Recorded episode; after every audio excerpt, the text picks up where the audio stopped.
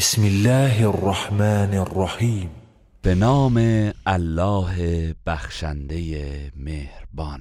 سبح اسم ربك الأعلى الذي خلق فسوى والذي قدر فهدى والذي أخرج المرعى فجعله غثاء أحوى. نام پروردگار بلند مرتبه ات را به پاکی یاد کن. همان که انسان را آفرید و هماهنگ و متعادل ساخت و همان کسی که اندازگیری کرد و به شایستگی آفرید و سپس هدایت نمود و آن کسی که چراگاه را برای تغذیه جانداران رویانید سپس آن را خشک و سیاه گردانید.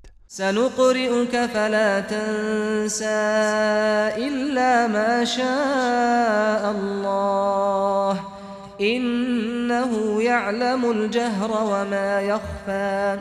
ما به زودی قرآن را بر تو می‌خوانیم. پس تو هرگز آن را فراموش نخواهی کرد.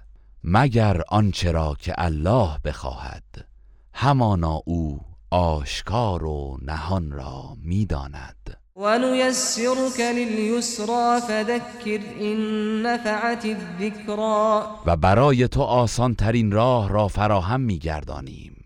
پس اگر پند مفید باشد مردم را با آیات قرآن پند ده. سيذكر من يخشى ويتجنبها الأشقى الذي يصلى النار الكبرى. به زودی کسی که از الله میترسد پند میپذیرد.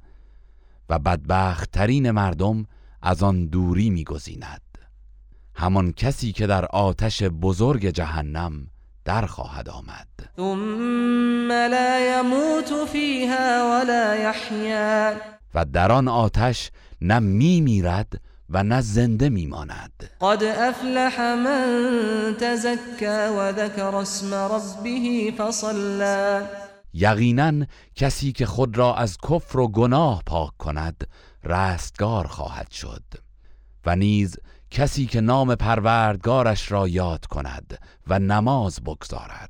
بل تؤثرون الحياة الدنيا والآخرة خير وأبقى ولی شما مردم زندگی دنیا را بر آخرت ترجیح می دهید در حالی که آخرت بهتر و پاینده تر است. إن هذا لفي الصحف الأولى صحف إبراهيم وموسى.